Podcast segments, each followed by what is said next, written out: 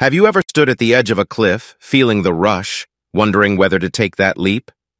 Hello, I'm Vyacheslav Davidenko, with an MBA from the prestigious University of Chicago, and today we're going to explore the exhilarating world of investments, where every decision is like standing at that cliff's edge. Let's start with a fundamental question. What is risk? In the financial world, risk is the potential of losing your investment capital. But it's not just about loss, it's about uncertainty. Think of it like planting a seed in your garden. You expect a beautiful flower, but what if it doesn't rain enough? Or what if it rains too much? Investment risks are similar. There are various factors like market volatility or economic downturns that can affect the growth of your investment. Now let's flip the coin and talk about reward. Reward is the potential gain from your investment. It's the beautiful bloom you anticipate from that seed. In investment terms, it's the return you expect for taking on a certain amount of risk. The intriguing part? Higher the risk, often higher the potential reward. But is it always worth it to chase high risks for high rewards? Let's find out. The risk-reward ratio is a crucial concept here. It's like balancing on a tightrope. On one side, you have the potential gain, and on the other, the potential loss. A wise investor always weighs this balance.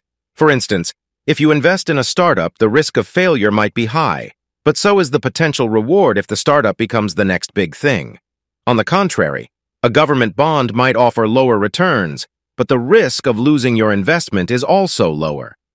Managing investment risk doesn't mean avoiding it entirely. It's about smartly navigating through it. Diversification is one key strategy. Don't put all your eggs in one basket, as the saying goes. Spread your investments across different assets, sectors, and geographies. This way, if one investment goes down, others might stay stable or even rise, balancing your overall portfolio.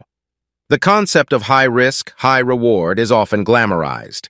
Yes, investing in a little-known cryptocurrency could multiply your money many times over, but it could also plummet to zero. It's like gambling. Sure, you could hit the jackpot, but the odds are often stacked against you. It's crucial to assess whether you can afford to take such high risks. Let's pause for a moment and consider this. Are all investments created equal? Of course not. Each has its own risk-reward profile, and it's up to you to analyze and decide which fits your goals and risk tolerance. For example, a young investor might be more inclined to take higher risks for higher rewards, given the longer time horizon to recover from potential losses.